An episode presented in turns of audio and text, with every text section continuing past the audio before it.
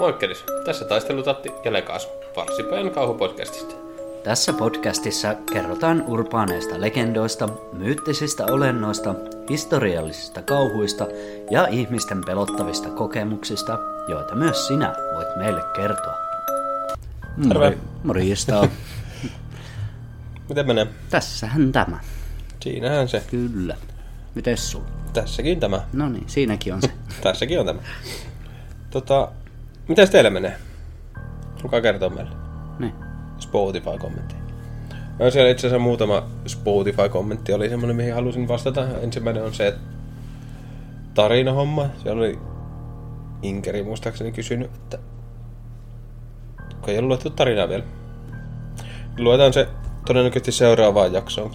Se tulee olemaan todennäköisesti taas tarinoita jakso. niin. Ja sitten tota, olikohan sillä muuta. Minäpä käyn katsomassa. Ja Kettupoille tota, myöhäiset syntymäpäivä onnittelut. Joo. On. Tälleen pari viikkoa jälkeen. Niin on. Oli kertonut, että on synttärit ollut. Paras synttäripäivälahja. Niin. Ja onnittelut siitä. Tota... Eikä se... Enempää tarvi alkulätinöitä. Ei, varmaan. Eli jaksoaiheena tällä kertaa on Suomen vanhimmat kummitustarinat. Kyllä. Tai kummitukset. Ja tota... Ei sitä koskaan voi tietää, että milloin Suomessa on ensimmäiset kummitustarinat kerrottu varmasti, mutta tota... Kummitustarinat on tallennettu systemaattisesti vasta 1800-luvulta äl- alkaen asti. Niin. Lähtien. Lähtien. Lähtien alkaen asti. En oikein tiennyt, minkä sanan näistä valitsen. Niin. Siitä tuli ähke. Ja satunnaisesti on kuitenkin säilynyt jotain tuommoisia vanhempia kittarinoita. mm. Jotka niin kuin monesti vi- viittaa menneisyyteen. Mm, Jopa hyvinkin kaukaiseen aikaan. kyllä. Jossain tarinoissa mainitaan myös historiallisia henkilöitä tai todellisia tapahtumia ja no, tarinoiden todenperäisyyttä ei vaan voida selvittää. Ne. Ja tota, ensimmäisenä päästään käsittelemään Olavin linnaa. Ehkä vanhin Suomessa muistiin kirjattu ja myös lukevalle yleisölle julkaistu kummitustarina liittyy Savonlinnan kaupungissa sijaitsevan Olavin linnaan. Ruotsalainen Olaus Magnus Gotthus julkaisi vuonna 1534 siihen asti laajimman ja tarkimman Suomea esittävän kartan, joka oli osa hänen pohjoisia alueita kuvaavaa Kartsa Marina-teostaan. Venetsiassa julkaistu kartta levisi nopeasti tuon ajan eurooppalaisen lukevan yleisön tietoon. Kartassa oli runsaasti piirroskuvitusta ja kuviin liittyviä tarinoita.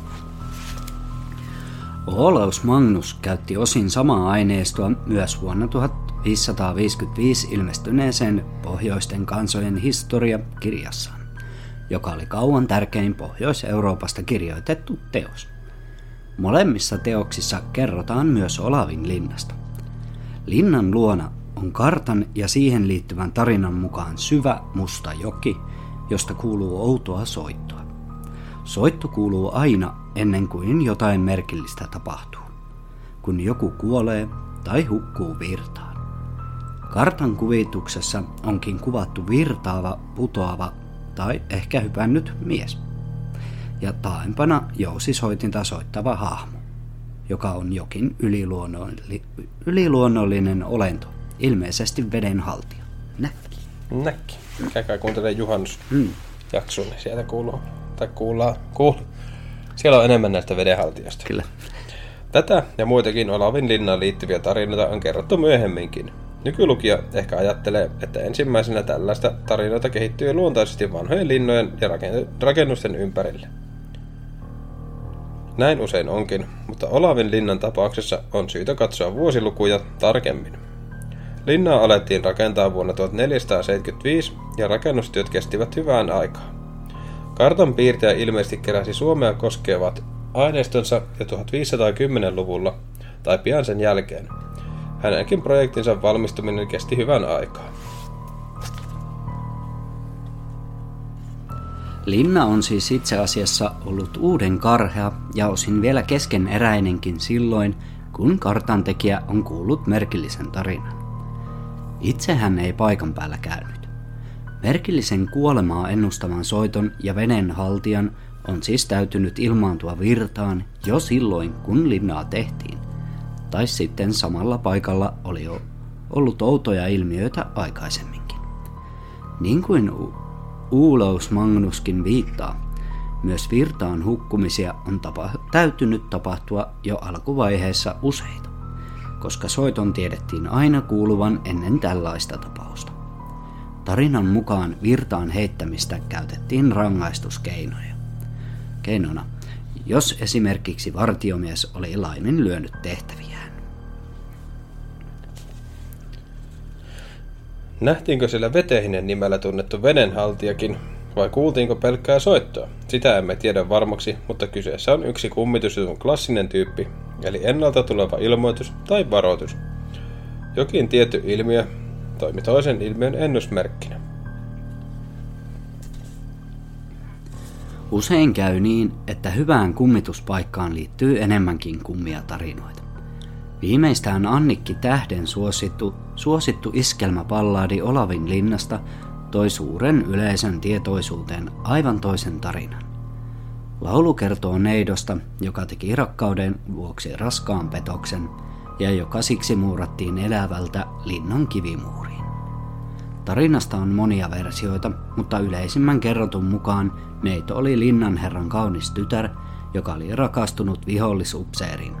Hän avasi rakkaalleen linnan portit mutta sisään hyökkäsikin koko, kokonainen vihollisarmeija.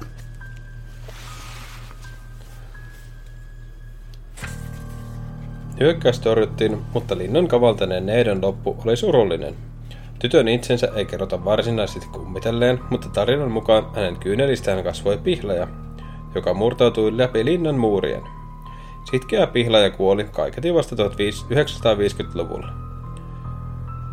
Olavinlinnan tarinaperinteeseen kuuluu myös musta pässi, jollaista linnassa pidettiin pitkän aikaa.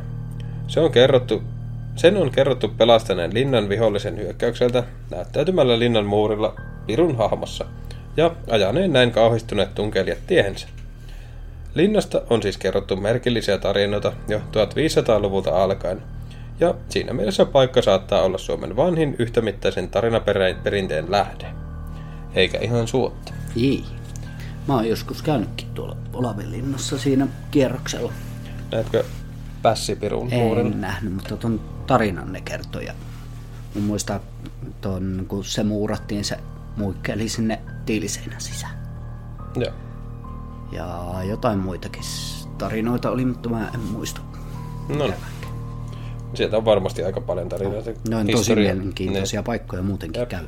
Suosittelen kaikille, että jos mahdollisuus on, niin menkää semmoiselle kierrokselle. Se on kyllä hienoa, miten on pystytty rakentamaan semmonen niin kuin, Mm. Ihan vaan tavallaan käskemällä. Jep. Te rakentakaa. Rakenna linna.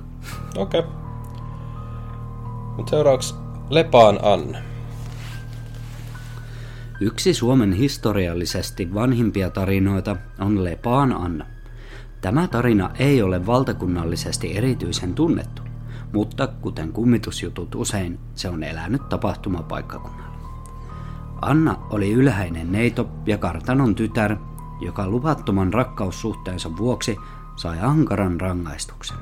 Ja hänen on näihin päiviin saakka kerrottu kummittelevan Lepaan kartanon vaiheilla Hattulassa.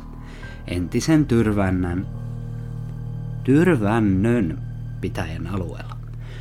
Annan kumppani oli nuori pappismies Magnus, suomalaisittain Maunu, joka katolisen ajan sääntöjen mukaan oli antanut naimattomuuslupauksen, joten suhteelle ei ollut edellytyksiä. Annaa kohdeltiin perin julmasti, sillä hänet muurattiin rangaistukseksi elävältä kellariin, jonne hän kuoli.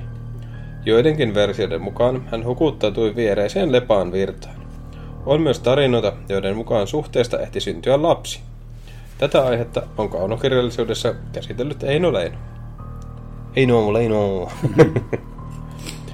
Mutta Maunu pääsi urallaan pitkälle, sillä hänestä tuli myöhemmin piispa, ja hänet tunnetaan nimellä Maunu Tavasti. Hän oli Suomen keskiajan merkittävin piispa ja omana aikanaan koko Suomen merkittävin yhteiskunnallinen vaikuttaja. Piispatavast eli tavalliset Piispatavast eli vallitsevan käsityksen mukaan vuosina 1357-1452, joskin syntymävuotta on epäilty hieman liian varhaiseksi. Se on. Ollut vanha käpä. Niin sillä on ollut väärät paperit, kun Ne. päässyt kuppilaan. Jep. Tuohon aikaan Lepaalla eläneestä Anna-nimisestä henkilöstä ei ole löytynyt tietoa, mikä ei ole yllätys, sillä tuolta ajalta asiakirjatietoja on tavattoman vähän, ja naisia niissä mainitaan vain harvoin. Jos tarina Maunun elinvuosien perusteella ajoittuisi jonnekin 1300-luvun lopulle, Lepaan kartanoa ei tuolloin luultavasti ollut vielä ainakaan itsenäisenä olemassa.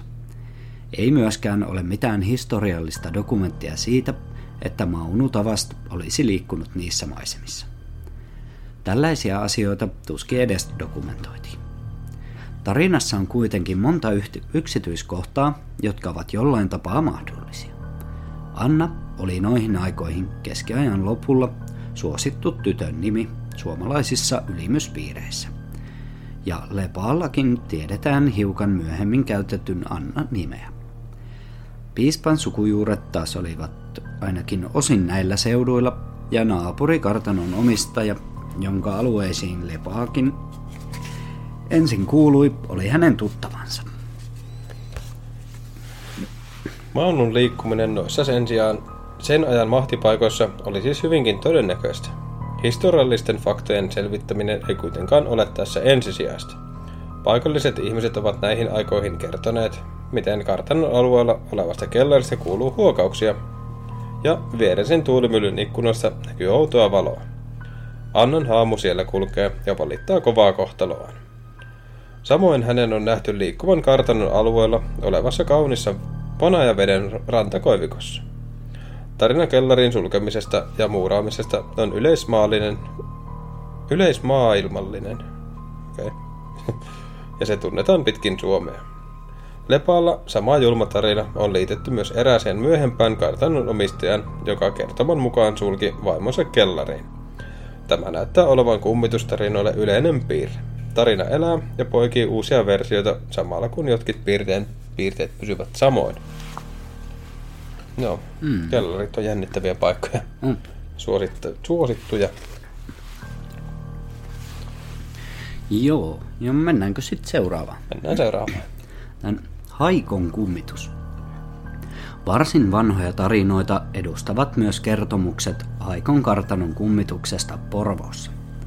Haikko on vanha kartano, jonka vaiheita tunnetaan 1300-luvulta asti.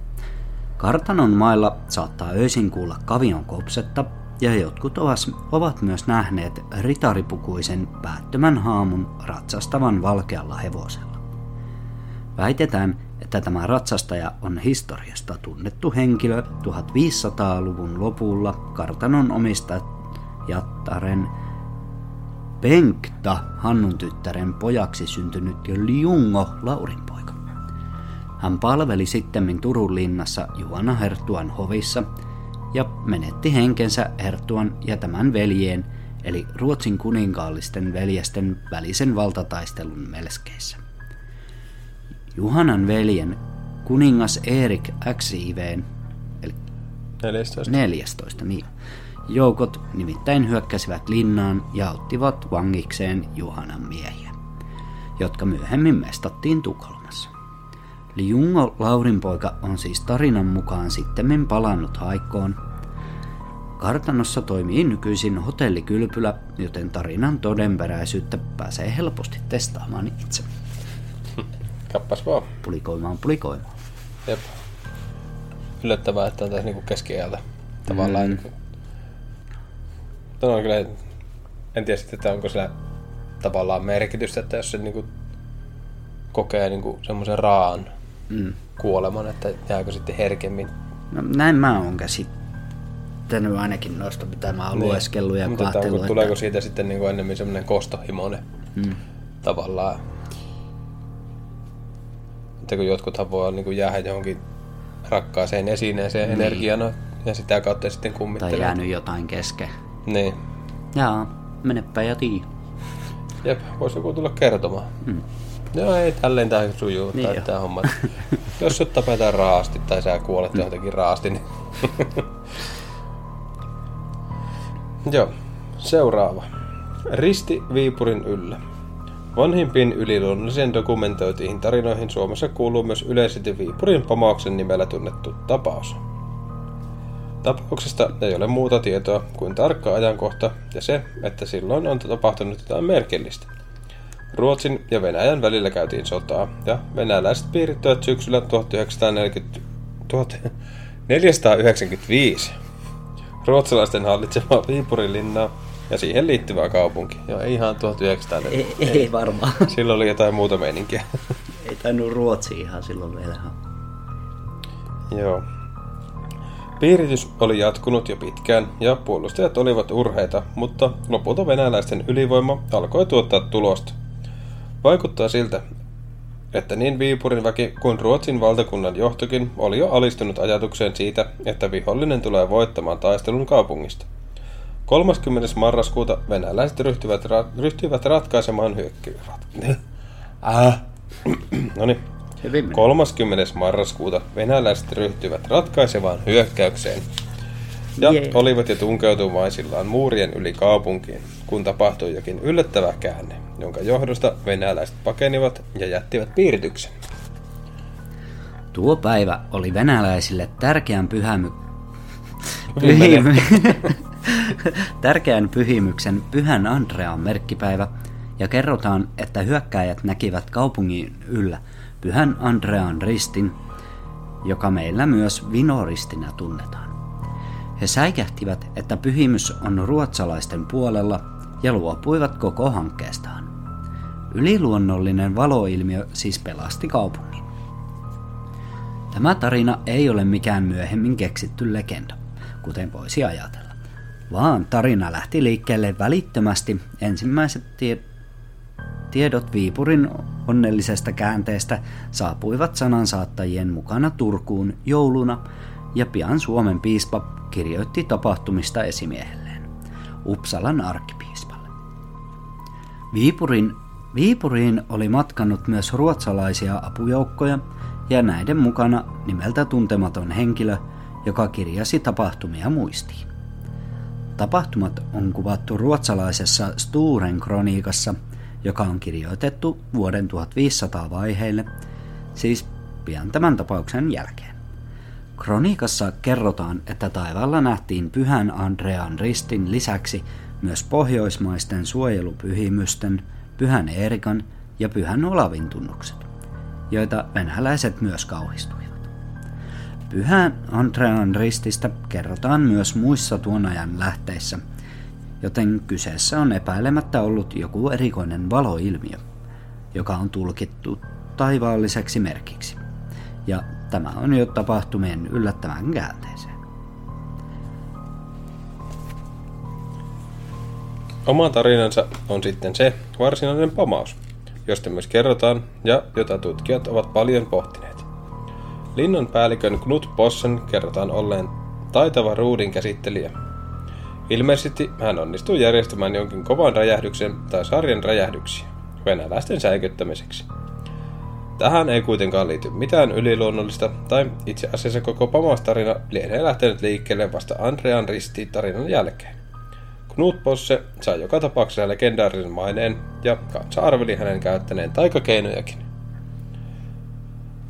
Tarina taivaalle ilmestyvästä rististä oli yleinen keskiajan Euroopassa, ja samanlaisia tarinoita on kerrottu myöhemminkin. Joo. Semmoinen. Semmoinen. Itelle tuli mieleen se, mikä Siperiassa tapahtunut se räjäys. Niin joo, se... Että puut vaan mennyt nurin. Niin, se, siis... Eikö se räj, niin kuin räjähti, tuntuuko se jossain Euroopassa asti, niin kuin jossain kaukana Euroopassa? Joo, oliko se niin kuin yksi suurimpia räjähyksiä, mitä maailmassa on tyyli tapahtunut. Ja, Siitä ei jäänyt mitään kuoppaakaan. Niin. Että siinä oli vaan puut mennyt nurin ja se oli niin kuin kuulunut ja Eläimiä kuollut. kuollut. Joo, mä joskus kans lueskelin sitä. Mikä hitto se oli? Joku sola... Joku, siis se sola... Ei kun se oli se eri... Erikseen niin se. onkin, se oli Sekin se on jännä. tutkimusporukka. Niin. Tässä se on koulupalukka? No en, en mä muista. Joku tutkijakoulu juttu. Diatlovin sola. Niin oli. Jep. Sitten voitaisiin tehdä joskus jakso. Siitä on kyllä aika paljon kerrottu noissa eri podcastissa, mutta no, voidaan me tehdä joku semmonen maailman mysteeri jakso joskus. Jep, missä vähän ruotiin noita. Ne. Yes.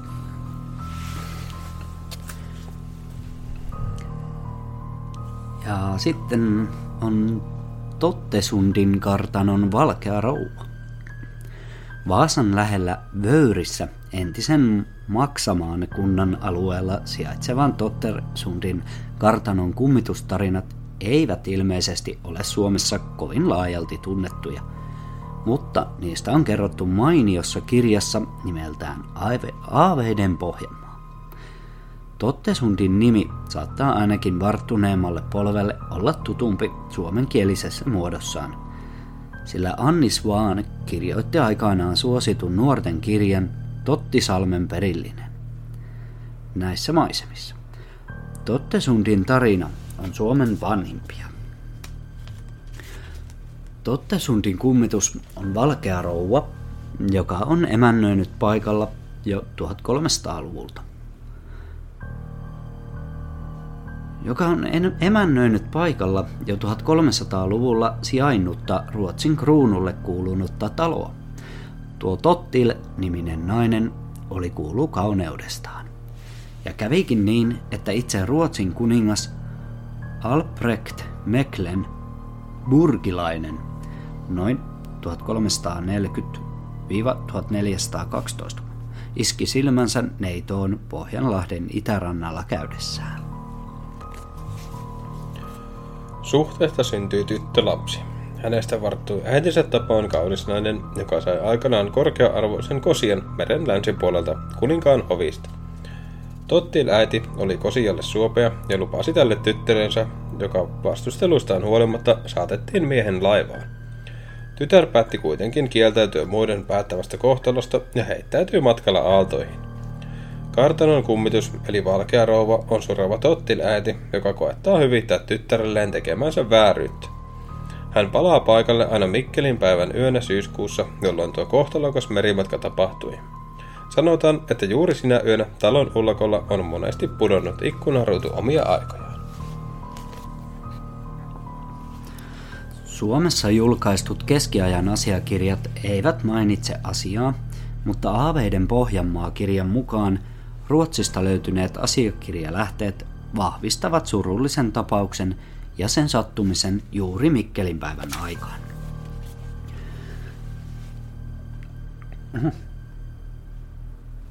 Mitä? Hukku kohta. Oho. Hienosti. Tuo. Talon asukkailla ja talossa käyneillä on havaintoja valkeasta rouvasta aina 1800-luvulta lähtien. Ennen tarinan traagista hääpäivää talon asukkaat tunsivat kylmän virtauksen, niin kuin joku pyyhältäisi kiireellä ohi. Sit, sitten tuntui, että olkapäälle laskeutui käsi. Ensin se pelotti, mutta vuosien saatossa siihen tottui on entinen talomiehen rouva kertonut. Nykyään talo on kunnan virastokäytössä ja aavetalo ja kirjan mukaan sinne ei mielellään jäädä ylitöihin. Ne on kyllä jänniä noita tämmöiset laivatarinatkin. Hmm. Niistä voisi melkein jossain vaiheessa niin merirosvokummitustarinansysteemit. Jep. Ja semmoiset laivat ylipäänsä. Kyllä. Hollantilainen. Lentävä hollantilainen ja mitä noita kaikkia. Jep. Niistä voisi tehdä jossain vaiheessa jakso. Kuinkahan monta jaksoa tämmöistä me ollaan te- tehdään, tehdään. No, se on hyvä, kun tota, Aiheita riittää. aiheita riittää, niin ei lopu ihan heti tämä homma sitten. Jep. Seuraava on Alajärven lintu. Yksi vanhimmista jokseenkin tuoreeltaan kirjatuista kummitus kummallisista tapauksista sattui Alajärvellä, joka tapahtuma-aikaan kuului Pietarsaareen vuosien 1764 ja 1765 vaihteessa. Tuolloin koulun rehtorina ja myöhemmin kirkkoherrana toiminut Hans Erik Aspen Aspengren kävi itse paikan päällä ja kertoo kokemuksistaan vuonna 1766 ilmestyneessä Pietarsaaren oloja käsittelevässä väitöskirjassaan.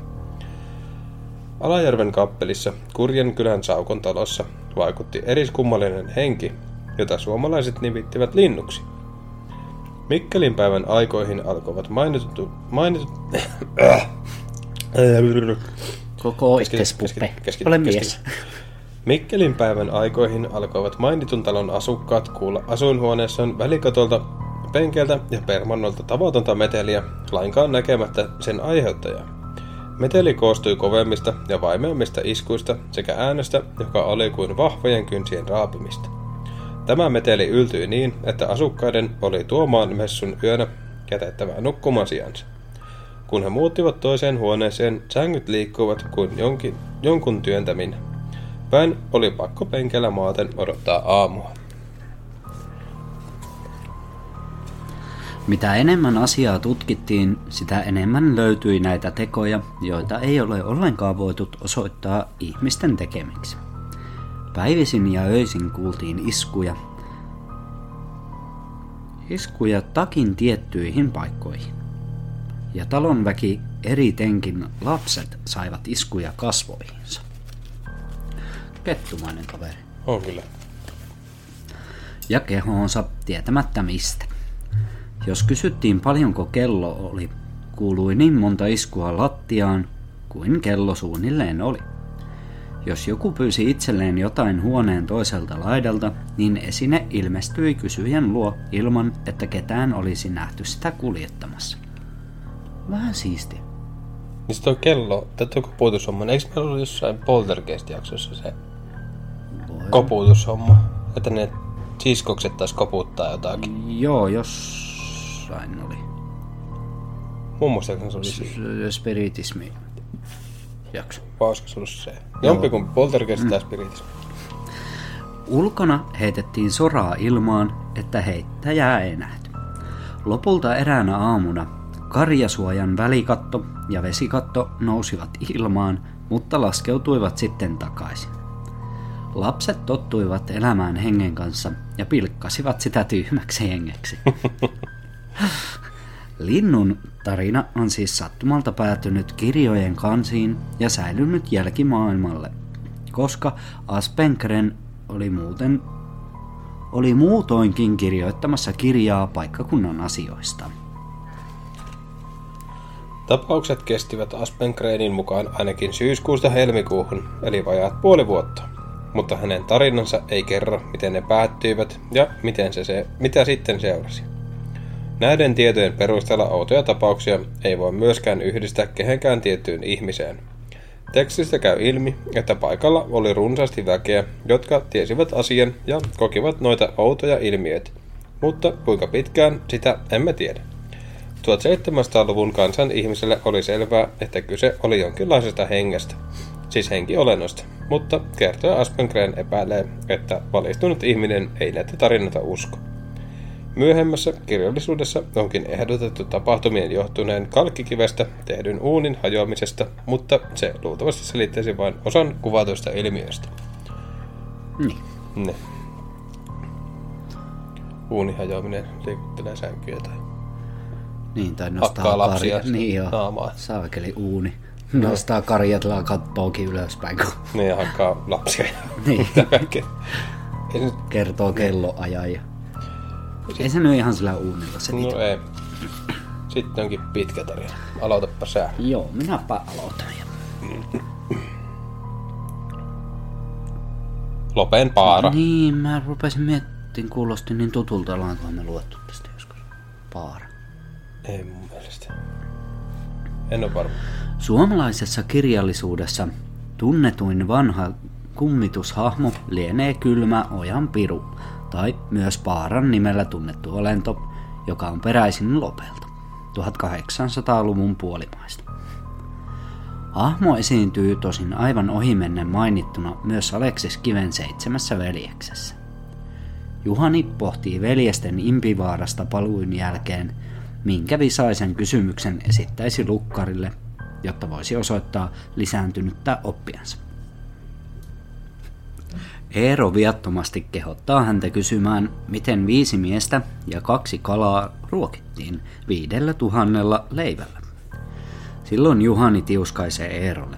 Kitas kiinni, sinä lopen pahalainen, kylmä ojan lörpöittävä paara. Kiven romaani on fiktiivinen Melkoinen herjaus. Kiven romaani on fiktiivinen teos, eikä itse kertomuksella siten tarvitsisi olla mitään todellisuuspohjaa, mutta aivan ilmeisesti se näyttäisi viittaavan todelliseen tapaukseen. Luultavasti hän oli kuullut siitä jonkun tarkan tarinaversion, joka oli jäänyt mieleen. Kivi kirjoitti kirjansa 1850- ja 1860-luvuilla, jolloin tapauksesta kirjoitettiin sanomalehdissäkin. Mutta yhtä lailla hän on voinut kuulla siitä itsekin. Loppi on Kiven kotipaikkakunnan Nurmijärven naapurissa. Lopen kummittelutapaus oli luultavasti ensimmäinen tämän lajin ilmiö, josta kerrottiin suomenkielisessä sanomalehdistössä laajasti, ja joka siten levisi kaikkialle valtakuntaan. Sanomalehdistön vakiintuminen pääsi vauhtiin juuri 1850-luvulla, ja ensimmäinen laajalle ja laaja levikkeinen suomenkielinen lehti Suometar kertoi tapauksesta vuonna 1857. Silloin sen sanottiin olevan muutaman vuoden takainen. Kylmäajan torpossa tuntui mellastavan merkillinen olio, joka puuhasi kaikenlaista. Se siirsi esineitä ja heitteli niitä, ja se myös keskusteli omalla tavallaan. Sen toimenpiteet olivat varsin rajuja ja ilkivaltaisia. Se muun muassa sotki lehmän sonnalla kaikenlaisia tavaroita ja ruoka-astioitakin. Koska vittumasta löytää Haluan ottaa vähän mehua, otan palasin. Mm. Tää on ihan leivän paskas. Nyt mä uksin. Samoin se heitteli kiviä ja muuta. Mutta se myös kommunikoi ja jopa vastasi kysymyksiin. Kun siltä kysyttiin, kuka se oli, se, osasi, se vastasi olevansa 13-vuotias likka. No. Joo, no niin. Tapaukset jatkuivat varsin kauan, Tieto niistä levisi ja paikalle tuli myös ulkopuolisia ihmisiä. Lehtikirjoituksen mukaan yksi heistä oli kartanon herra, joka tunkeutui pimeään uunin loukkoon, sai käsinsä jotain ja pyysi torpparia tuomaan valoa. Pirun kurien tekijäksi paljastui lehtikirjoituksen mukaan Torpan nuori tytär. Hän sai selkäsaunan ja teot loppuivat. Toisaalta tapahtumien kulusta torpassa ei ole yhtään varsinaista silminnäkiä havaintoa, ja lehtikirjoitus on niin ylimalkaan, ylimalkainen, että sen tietojen luotettavuudesta ei ole takeita. Lehden juttu ei ole objektiivisuuden pyrkivä uutinen, vaan hyvinkin tendenssipitoinen artikkeli, jossa pilkattiin ja kritisoitiin kansan taikauskoa ja haluttiin kumota erilaisia yliluonnollisia tarinoita. Hyviä sanoja. On. On kyllä. Tosi helppo lukea. Tendenssipitoinen. Niin, niin, se joo. Mm. Lehtikirjoituksen perusteella syntyy joka tapauksessa kuva, että tapaus olisi huijaus, siis Torpan tyttären tietoisesti järjestämä ilkityö, mutta todellisuus saattaa olla paljon monimutkaisempi. Tossa. Tietoja tapauksesta vain on liian vähän. Torpan tytär ja ilmiö liittyvät vahvasti toisiinsa. Mutta millä tavoin? Tuosta tyttöraukasta on säilynyt myös tarina, jonka mukaan esimerkiksi hänen rippikoulukäyntinsä kävi mahdottomaksi jonkin paholaiseksi tulkitun asian vaivatessa häntä.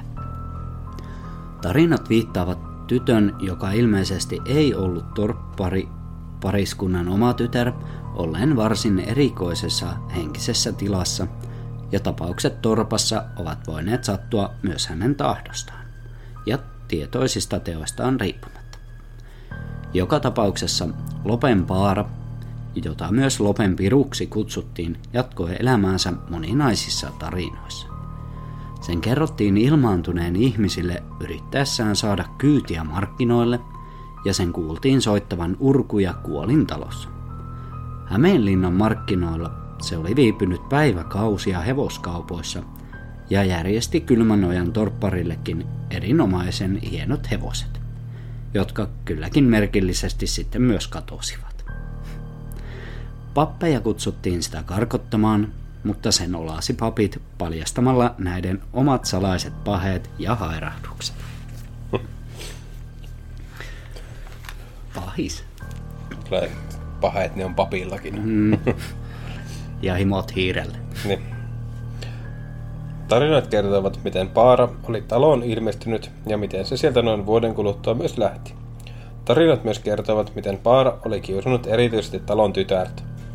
Vaikka Paara-tarinoihin lukeutuu paljon sellaista, mitä kylmäojan torpassa ei varmaankaan tapahtunut, niin se saattoi kuitenkin olla hitunen totuutta.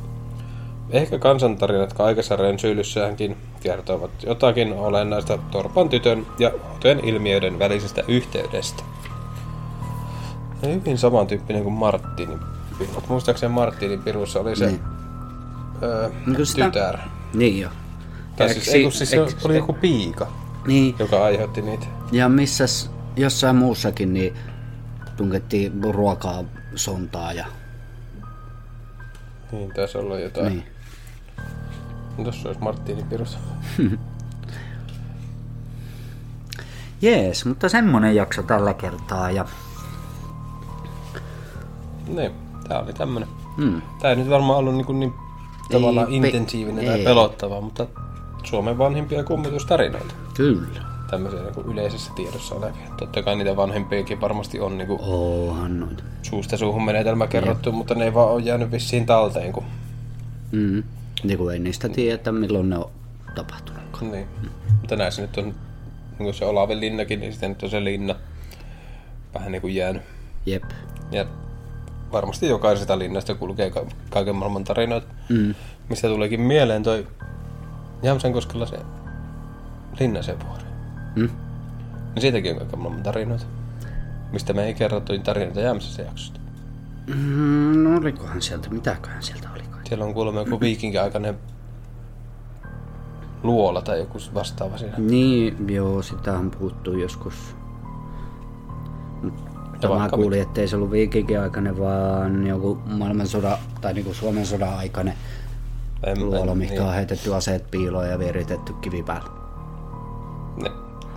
Tämmöisiä tarinoita. Niin. Mutta joo, se oli semmonen tarina. Tarina. Se jakso. jakso. Tota, Ja- kertokaa meille, jos haluatte, että me korjaillaan oikeasti noita lukuvikoja. Se ei kuitenkaan ihan hirveän vaikea homma ole, mutta se, että jos haluatte, niin voidaan ruveta korjailemaan. Niin. Kyllä. Ja sitten myös se sama liirumlaarum. Muistakaa tykätä, seurata, jakaa. Niin kertoa kavereille. Kyllä. Sitten voitte yhdessä, Nauraa vaikka meille. niin, tai voitte kaverin kanssa yhdessä kirjoittaa meille tarina. Niin? Pitäisikö meidän järjestää joku tarinankirjoituskilpailu? Voisi jossain vaiheessa suunnitella semmoisen. Se oli muistaakseni jotain ajatusta. Jossain vaiheessa oli. Jep. Se voisi olla ihan hauska. Kyllä. Mutta tosiaan tuommoinen tällä kertaa ja... Laittakaa niitä aiheita ChatGPT. Juu. Plus sitten kohta tulee se Guetta-jakso, Jep. Ellei me yhdistetä niitä. Se voi olla, että yhdistetään vielä. Katsotaan. Pitäisikö me vaan yhdistää? Sitten tehdään vaan semmonen vähän pisempi liirum laarum jakso. Varmaan. Se Katsotaan. joo. Sen näkee sitten. Niin. Kyllä, mitähän muuta.